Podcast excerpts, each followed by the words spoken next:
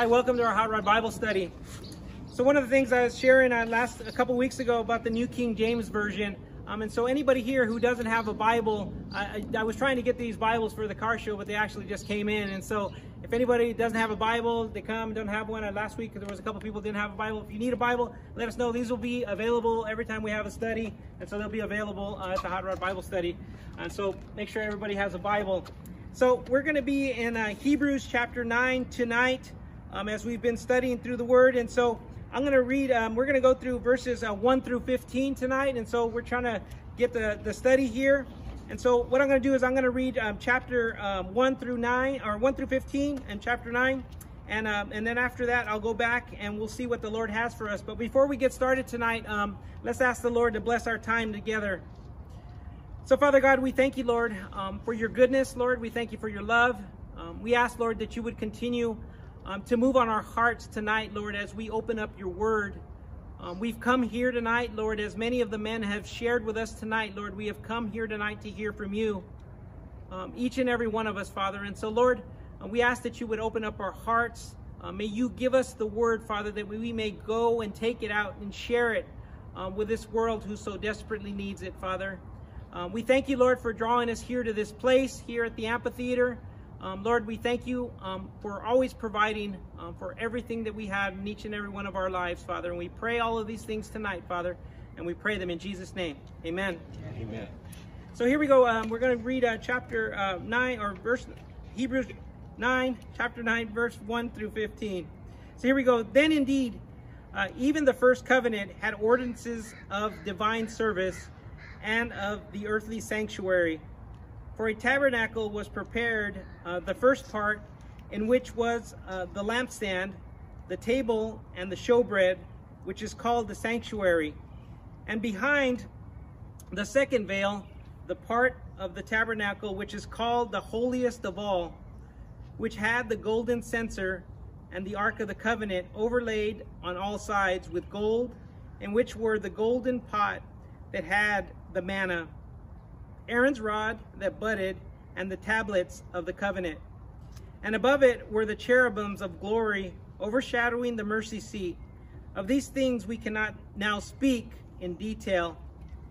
Now when these things had been thus prepared, the priests always went into the first part of the tabernacle performing the services, but into the second part the high priest went alone once a year, not without blood, which he offered for himself and for the people's sins committed in ignorance.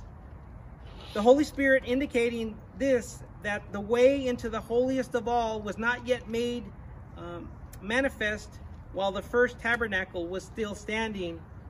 It was symbolic for the present time in which both gifts and sacrifices are offered, which cannot make him who performed the service perfect in regard to the conscience concerned only with foods and drinks, various washings and freshly ordinances imposed until the time of Reformation. But Christ came as high priest of the good things to come with a great with a greater and more perfect tabernacle, not made with hands that is not of this creation, nor with the blood of goats and calves, but with his own blood. He entered the most holy place once for all having obtained eternal redemption. For if the blood of bulls and goats and of the ashes of a heifer sprinkled the unclean um, sanctifies for the purifying of the flesh, how much more shall the blood of Christ, whom through the eternal Spirit offered himself without spot of God, cleanse your conscience from dead works to serve the living God? And for this reason, he is the mediator of the new covenant by means of death for the redemption of the transgressions under the first covenant, that those who are called may receive the promise of the eternal inheritance. And so we're going to stop there tonight. And so as we've been studying through the book of Hebrews, um, we've been seeing um, some of the things that we've been seeing in chapter 8. You know, I always like to go back and see some of the things that are in chapter 8 and I know many times that people kind of said, well, I was here last week and Why do I have to go through the whole review of what's going on? So I try to hit on the high points. I'm trying to figure out a way to narrow it. But as I try to prepare for the study, um, it's always amazing as I go through the study and I start looking at the things and I try to pick out the high points. Um, there's actually things that I see um, in uh, the study of last week that I didn't see last week. And this is so amazing because God's word is alive, and, and we've uh, we've studied that it is alive. It is sharper than any two-edged sword. And this is so amazing thing about God's word that it is um, never. It is like a, an onion. I love the way that Pastor Ed describes it. It is like an onion. Once you pull off a layer, there is another layer underneath that maybe you hadn't seen at that time. And God is always, and I believe the way that God, the way He's written it, is the Holy Spirit moving in His Word.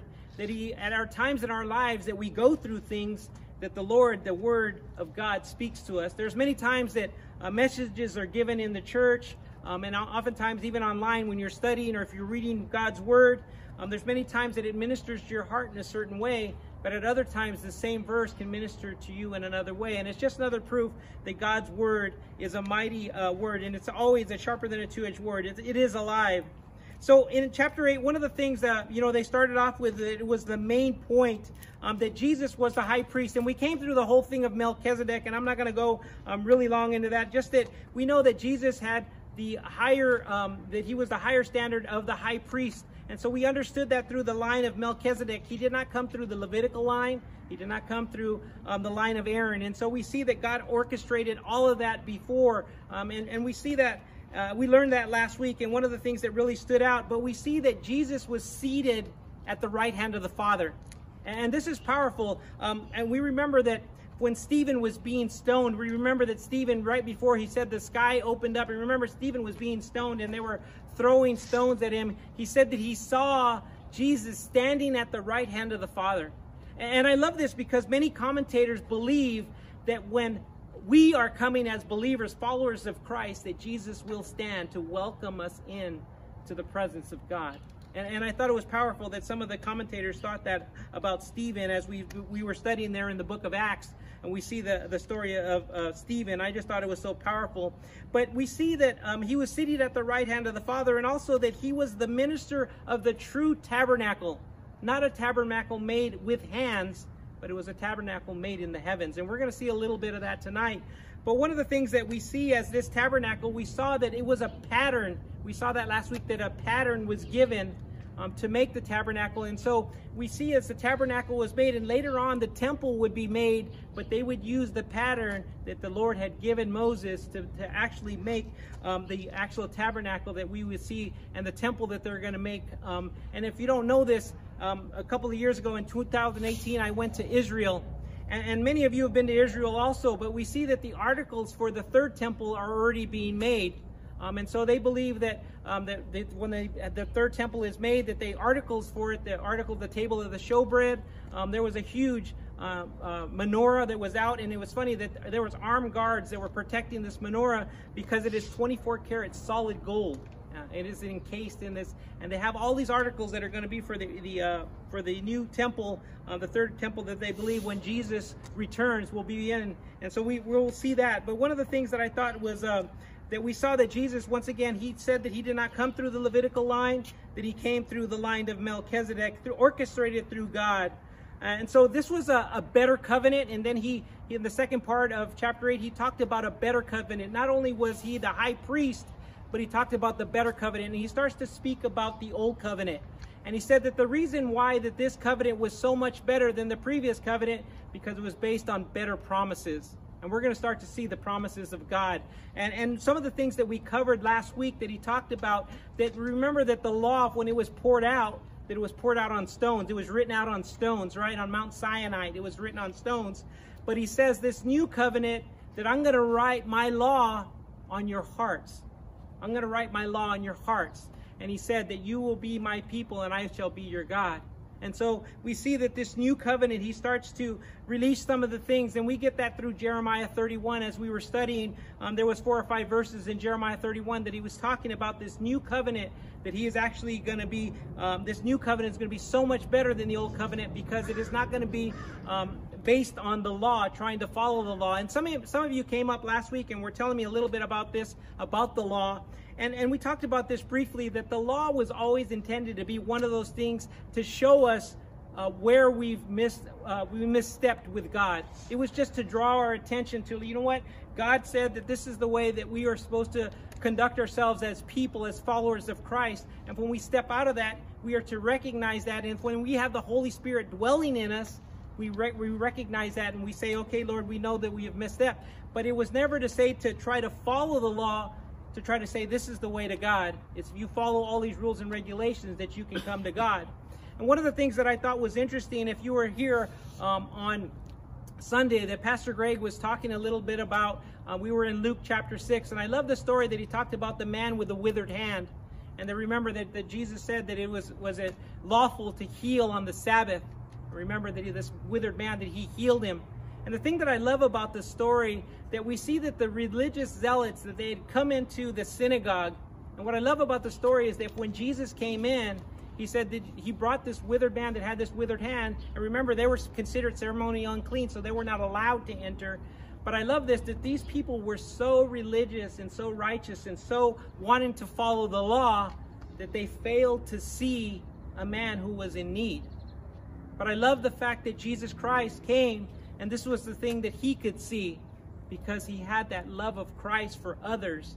And, and this is a thing that was poured out here yesterday. As I can see that through many of you, the love of Christ was, was poured out on people who we don't know, but we want to share the gospel of Christ for Jesus Christ. And, and so many of you uh, do everything for the Lord. And so this, uh, one of the things that I think that was powerful there um, so we're going to just go ahead and pick it up here um, in verse 9, or chapter 9, verse 1, and we'll see what the Lord has for us then. It says, Then indeed, even the first covenant had ordinances and divine services of the earthly sanctuary. And so they're very briefly speaking here of just this earthly sanctuary that they have. Um, we have to remember that this letter is written um, to um, people who have uh, we remember the Hebrews that they were converted from Judaism, they were converted into Christianity, and they have come to walk in this relationship, and they were being persecuted. They were being persecuted, and we have to understand that. Um, you know, the people that are being in, under persecution, that, you know, imagine that you live in a place where the Jews are the ones that are actually the ones that are probably own all the businesses. And so when you, it's a little bit different here in America when we tell people that we are Christians, um, they, they say, hey, if you're a hard worker, you know, in us as Christians, we should be the hardest workers. But many of us, it doesn't really affect our jobs. But in, in this time, the Hebrews, that when they told people they were Christians, that the persecution they were receiving, they were no longer getting any work. And so then it actually affected their whole family. And so this is a tremendous amount of persecution was going on. And this is the reason why the writer of Hebrews is writing to the Hebrews to telling him the, the benefits of Jesus Christ, of them staying, walking with Christ, and the benefits are not just for here, earthly benefits, they are eternal benefits that they are if they continue to go back. And I think that's powerful for us today. So here in verse 2 it says that the tabernacle was prepared, uh, the first part in which was the lampstand, the table, and the showbread, which is called the sanctuary. One of the things I'm just going to try to draw a mental, I was going to try to draw out a picture, but I'm not a very good artist. Um, but one of the things I tell you that this tabernacle that they're talking about here it is uh, it would actually fit here very well. It's uh, 45 feet, if you can imagine 45, it's a rectangle, 45 feet by 15 feet wide. It's 45 feet long, 15 feet wide, 15 feet high. And this is the tabernacle that they built. And remember, they built it with tents. And so this is the tabernacle that it's in. And so this is the very first part of it was called the holy place. And this is the, the first part of the, the tabernacle, this 30 by 15, this place that the, the priest would come in and they would actually do work in there. And we saw the lampstand. It would be a seven lamp menorah that was in there that they're talking about the lampstand here. And the table of showbread. This is the, the 12 loaves um, of bread that were in there that represented the 12 tribes of Israel.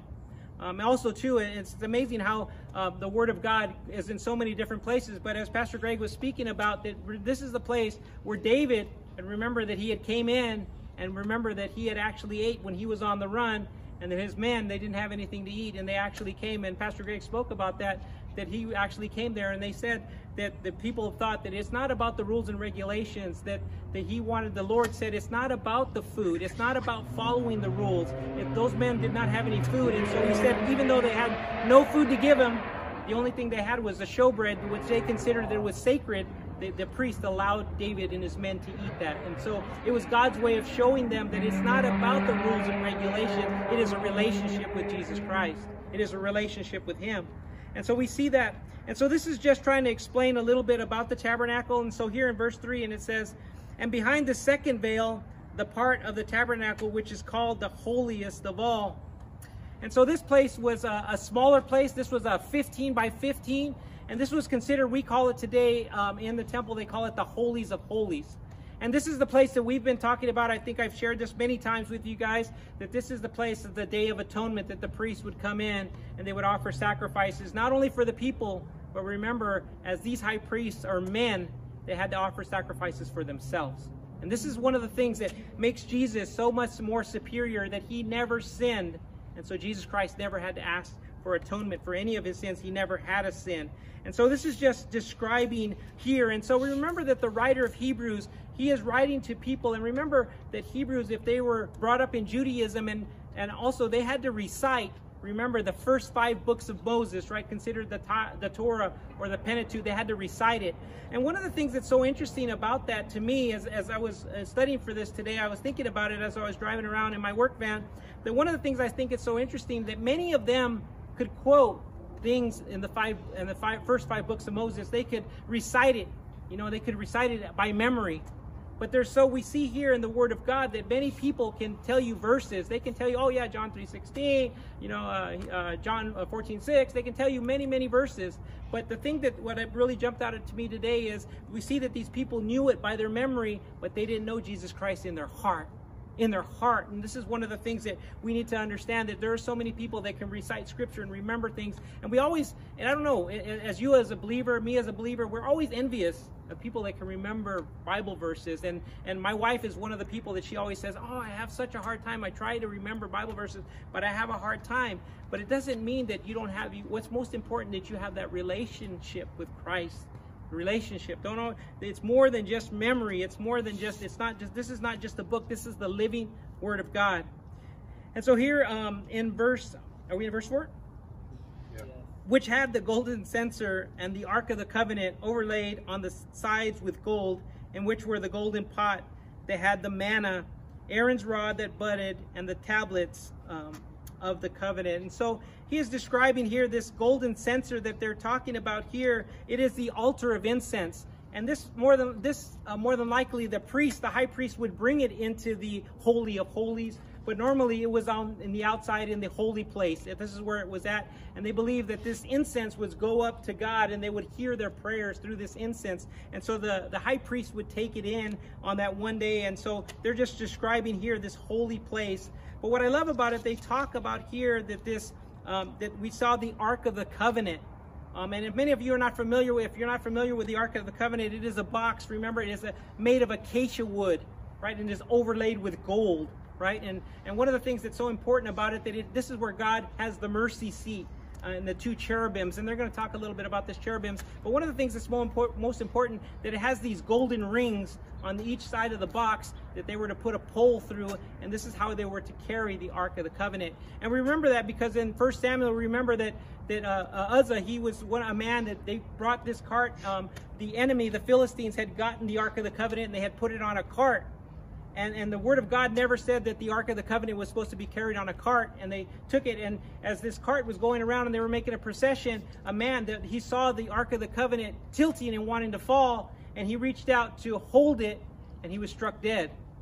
And, and it was interesting because this Uzzah, he was struck dead, and a lot of people said, hey, well, this Uzzah was trying to do something to help the Lord. And, and this just really speaks to me that, Mike, never try to help the Lord. There is nothing that I can do to help the Lord. The Lord is, is almighty and he and so as he reached out, but one of the things that I think is interesting about that story is that the, if you don't know the story, but the, the Philistines, they actually had the Ark of the Covenant in their possession and they actually opened up the Ark of the Covenant and they did all these things and nothing happened to them. They, they weren't struck dead and they didn't die. But the thing that I think that we, we serve such a loving God because they were not aware of who God was and what the Ark of the Covenant was. And so he pardoned them, did not allow them to, those iniquities to be, to have them. But the thing about this Uzzah, that he knew who God was and he knew the way of God. And so I think it's, it's, it's, it's interesting to see that he did not charge those people, the, the Philistines, with anything as they went through that. But we see this Uzzah because he was responsible. And, and I think that he, should, he, he would have known that not to touch the, the Ark of the Covenant. But one of the things that um, I, I think it's so interesting about the Ark of the Covenant is the things that are in the Ark of the Covenant. And we see the uh, the gold the golden pot of manna. This was a pot of manna that was in there, and they, this was to remind them of God's provision for them as they were 40 years walking in the wilderness. And so this pot of manna was inside this Ark of the Covenant. And we saw the rod that budded. I know many of you have heard this for many years, um, but this rod that was Aaron's rod that was put in the Ark of the Covenant, um, many people don't know the story that the reason why Aaron's rod is in there is because when, you know, Aaron was Moses' brother. And so as he was his brother, he uh, said that as he was his brother, and he said, well, we're going to, Moses is going to, or uh, Aaron is going to be the, the next, the first priest, the ever first priest. And so many of the other people who were involved in the church or involved at that time in the tabernacle, they started to grumble amongst themselves and they said, "Hey, this is kind of like nepotism here. This is uh, we see that uh, we see that Moses is electing his brother to be the the priest, and why didn't he elect any of us? We are we've been here just as long as anybody else." And they started to murmur amongst themselves. Well, the Lord had told Moses, "Tell the men to take their walking sticks and put it in the tabernacle and write their names on it. And if they put it in the tabernacle, the next day as they woke up, the only one that had was Aaron's rod." it actually budded and it actually had grown. And they say that actually almonds that you could eat, it actually budded off Aaron's rod. And it was a picture of God saying, I chose Aaron. It wasn't Moses that chose Aaron, I chose Aaron. And so we see that that that, that was one of the things that I think that was so important that we see there. And then we see, the, of course, um, really quick, we see that the um, the Ten Commandments or the the tablets were in the Ark of the Covenant. Really quick, I, I don't want to um, you know belabor this, but one of the things that I think that's important as we see that the, the tablets and the Ark of the Covenant, these things are in there. When we get in the, uh, the, the, book of First Kings, um, we see that the only articles that are in the Ark of the Covenant, I'll give you the short version, uh, the only thing that's in the Ark of the Covenant at this time, um, if when we get to First Kings chapter 6, um, we'll see that the only thing that's in there is the only, the Ten Commandments. That the Aaron's rod that budded and the golden pot of manna is no longer in the Ark of the Covenant. And this one of these things really spoke to me because all those things were things of the world. They were things of the world. And we see that through that, the only thing that is lasting, that is eternal, is the Word of God. And we see that this was the only thing that was left in the Ark of the Covenant. So here in verse 5, and it says, And above it were the cherubim of glory overshadowing the mercy seat. Um, of these things we cannot now speak in detail. And so we uh, we see that um, the things that were there, that the uh, the cherubims, we talked about those. Those are like the angelic beings. Um, they were above the mercy seat, and it's just so amazing to see that we serve a we serve a God who has a mercy seat. His delight is to sh shed mercy upon us, and I just love that about God. And so here in verse six it says, "Now when these things had been uh, prepared, the priest always went into the first part of the tabernacle, perform performing the services." And so the priest went all the time into the very first part, right? The 30 by 15 foot, they went all the time. And remember that menorah was in there, and so they always had to make sure that that menorah would always burn 24 hours, seven days a week. It was always burning. So they had to make sure it had oil. They had to make sure that the, the wicks were trimmed all the time. They had to make sure on the Sabbath that they remember they changed out the bread, right? The 12 loaves of bread, they, they, they at that time, they would actually eat the 12 that were left over and then they would put new bread in there that were representing uh, the 12 tribes of Israel. And so this was the jobs that they were doing in here. And so in verse 7 it says, But into the second part of the high priest uh, went al alone once a year, not without blood, which was offered for himself and for the people's sins committed in ignorance. And so we see this here as, as we were speaking about um, in chapter 8, we were seeing that, that Jesus Christ, as he came, he, no, he did not sin or had never sinned, and so we see that these priests, they had to come even to the Holy of Holies. And even though they went into the Holy of Holies, they had to bring blood for themselves, right? They had to bring blood for themselves to offer a sacrifice for themselves, for their own sins. And we see that, that they had to offer that sacrifice for their own sins. And so this is what it's pertaining to here. And I love this at the end of the verse here. It says that who committed in ignorance. And so these were sins that were committed. They felt at this particular time, they felt that the, their daily um, that they would actually go in before them and they would ask for forgiveness of sins, that they that would cover them. But they were asking here for forgiveness of sins that they committed in ignorance. Ignorance, things that they had maybe done, possibly done, and weren't not aware of. And this is really stood out because they're one of the things that uh, Jesus Christ is very superior in that in the new covenant that God forgives all of our sins. And one of the things that we saw from last chapter 8 that he remembers them no more. And, and this is one of the things as we're going to get into the, the conscience, the cleansing of the conscience here.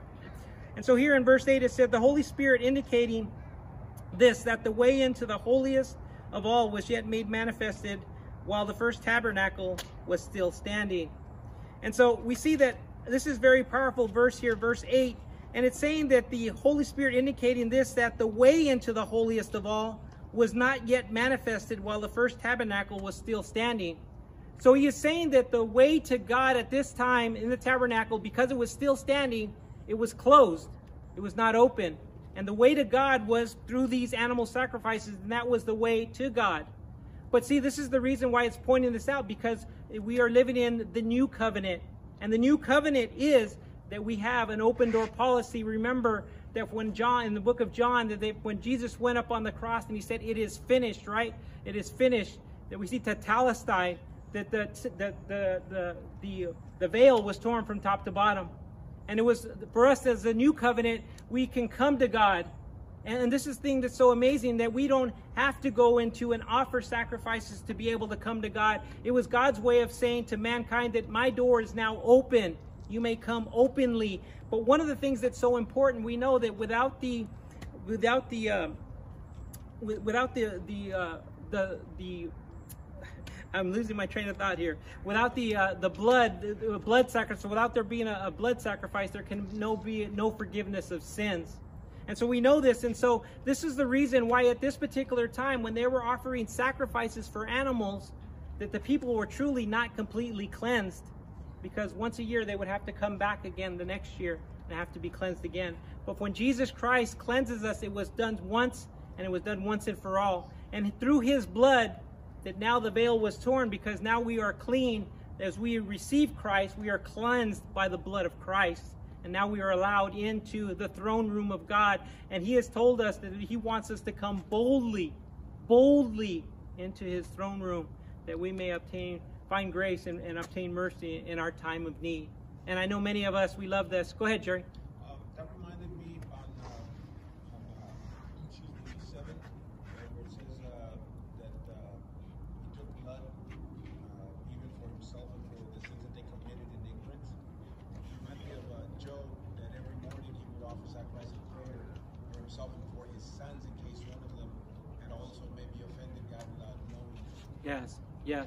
No, it's powerful, Jerry, that you that you say that because we remember the book of Job and and uh, as he was offering these sacrifices for his sons, um, he didn't he was unaware that they had committed anything, but he just wanted he wanted just in case. Yes, and this is a, a love of a father for his children, and this is another thing that God prepared a way made a way for each when there was no way.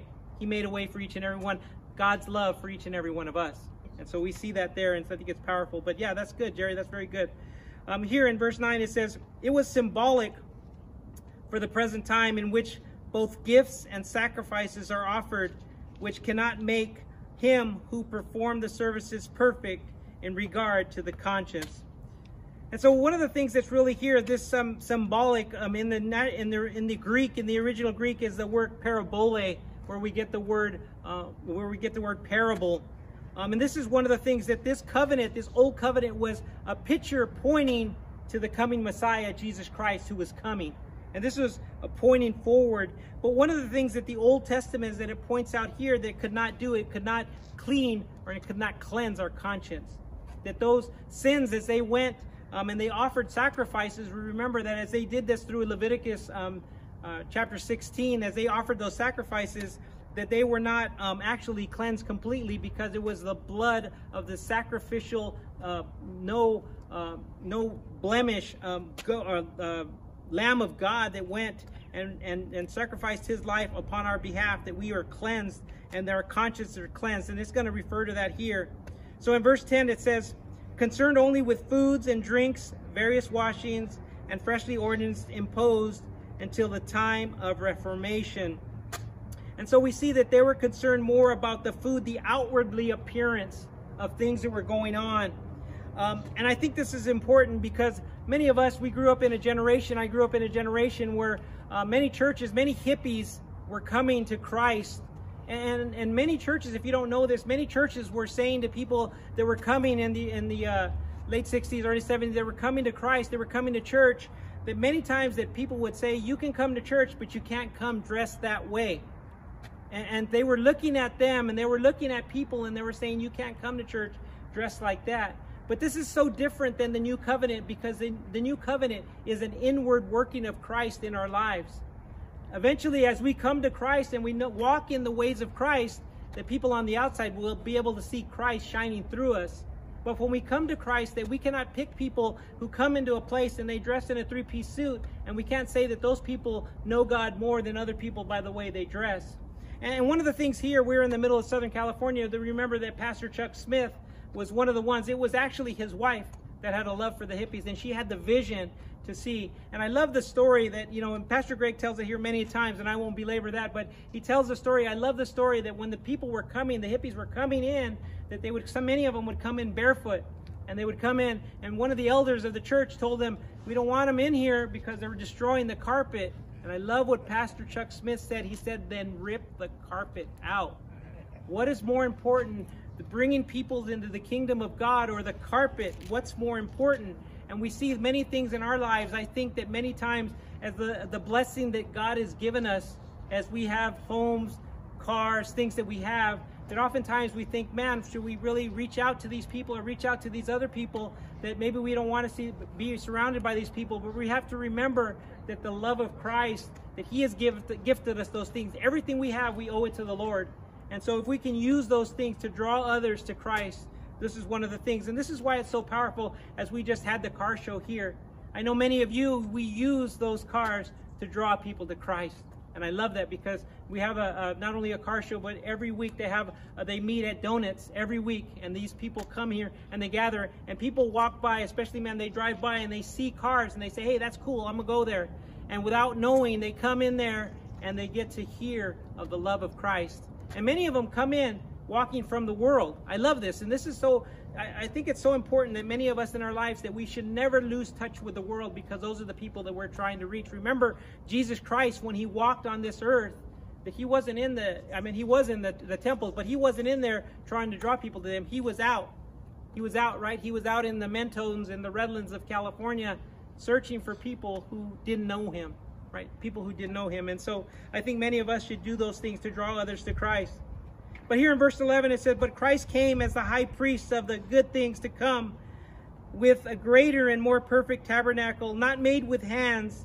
This is not uh, of this creation. And so we see that this high priest, Jesus Christ, came, but his uh, tabernacle was not made with hands. It was made in the heavens. And this is the reason why it is so much so more superior. So in verse 12 it says, Not with blood of goats, of calves, but with his own blood he entered the most holy place once for all, having obtained eternal redemption. And we see that Jesus Christ entered and died on the cross once for the sins of the world. Many times people say the sins of the world, and many times people say, well, yeah, there's so many people who have not come to Christ yet. But yes, Jesus Christ had died for them because I was one of them. I was at one time one of them that while I was still a sinner living my life in the world, Christ went and died on a cross for me and for you and for each and every one of us. And so many people think that you know, that they think that that Jesus Christ or people that come to know Christ that they come in a certain uh, we put people in boxes. I always talk about this, put people in boxes and we think on the outside looking in. But one of my prayers have been lately has been, Lord, help me to see people the way you see them the way you see them. And this is why, um, and I think that many of us, I think this is the reason why God has put cars in our lives. I've told you this story many times that oftentimes I think God looks down in, from heaven and he sees us and, and, and we're all battered and bruised and we're all walking around all messed up. But he sees us like we see those cars that were out on the lawn yesterday. He sees them shiny, chrome. He sees us that if we will give our lives to Christ where we could be walking in the ways of Christ. And this is where Christ see, sees us. And this is the reason why he sent his son to die for each and every one of us. I think it's powerful that we see that. So we see here in, in verse 13, it says, For if the blood of bulls and goats and the ashes of heifers sprinkled the unclean sacrifices um, for, for the purifying of the flesh, how much more shall the blood of Christ, who through the eternal Spirit offered himself without spot to God, cleanse your conscience from dead works to serve the living God. And so we see that God, Jesus Christ, is the only one that can cleanse our conscience. And, and as, as we, I was thinking about this, um, and we were reading uh, about chapter 8, I was overlooking chapter 8. One of the things that we talked about the clearing of conscience is one of the things that he refers to that he will remember our sins no more. This is one of the things that always my conscience, because um, I have you here, if you've gathered here tonight, or if you're online, one of the things that the enemy's, one of his tools that he always uses is he always wants to put in your mind something that happened years ago or something that happened before you were a believer. And he always brings those things up and he always says to those people, those men at the Bible study that you gathered, they didn't know that about you? Do they know that these things about you? But remember that those memories do not come from our Lord, they come from the enemy. They come from the enemy, that he is the one that constantly wants to condemn us, right? We, we walk in the righteous, we have no righteousness, we have the righteousness of Christ who has poured upon us, who has clothed us in his righteousness. And so when God looks on us down from heaven, he doesn't see Mike all broken and battered. He sees me wrapped in the righteousness of Christ. He sees each and every one of us wrapped in the righteousness of Christ.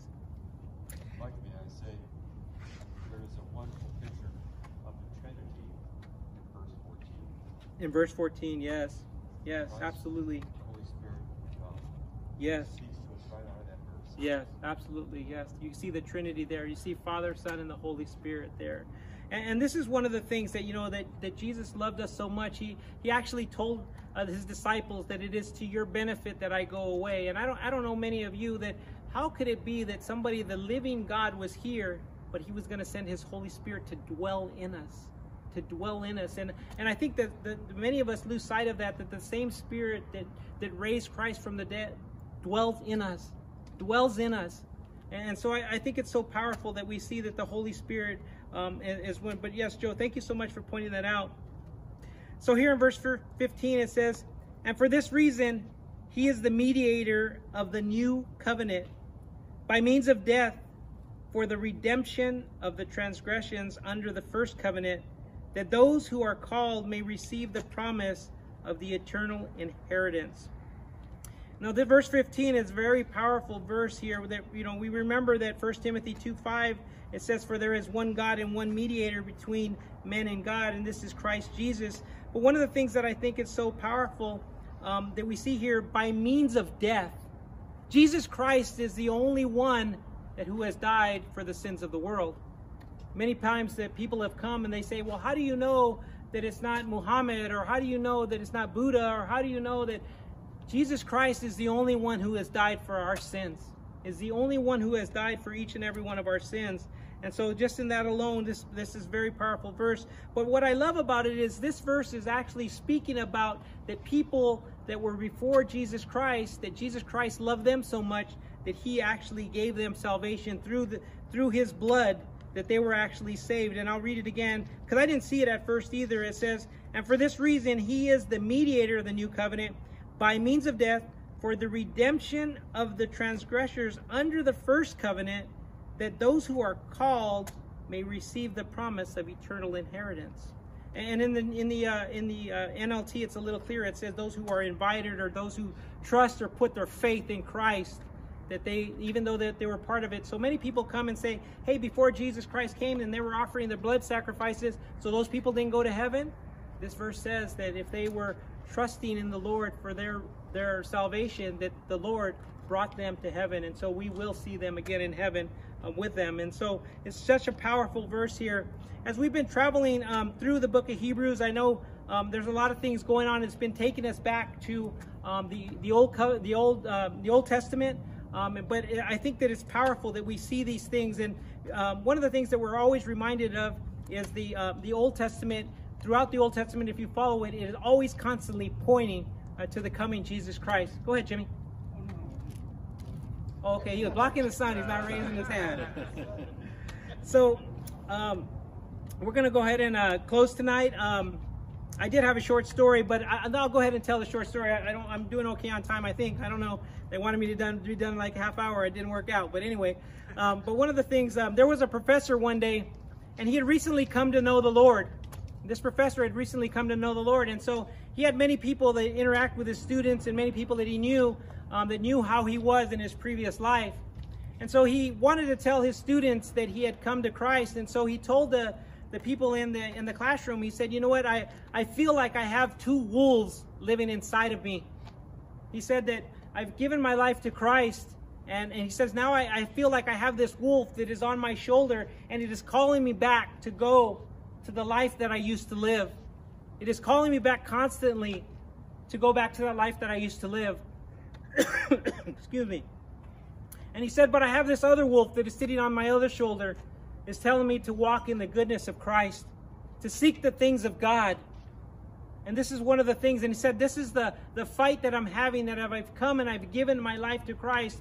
And one of his students in the back, she raised her hand, the lady raised her hand. And he said, Professor, and she said, Yes. And he said, Which one of the wolves win? And he said, The one you feed. The one you feed. If we will feed to the things of the world, then we will go to the things of the world, if we will feed to the things of Christ, we will see Christ and his goodness for each and every one of us. Amen? Amen. Amen. So, Father God, we thank you once again, Lord, for uh, drawing us nearer to you, Father. Lord, we, uh, we thank you for this study. We thank you for your word. Lord, we ask that you would go before us this week, Father. We need you, Lord. We love you. We pray these things in Jesus' name. Amen.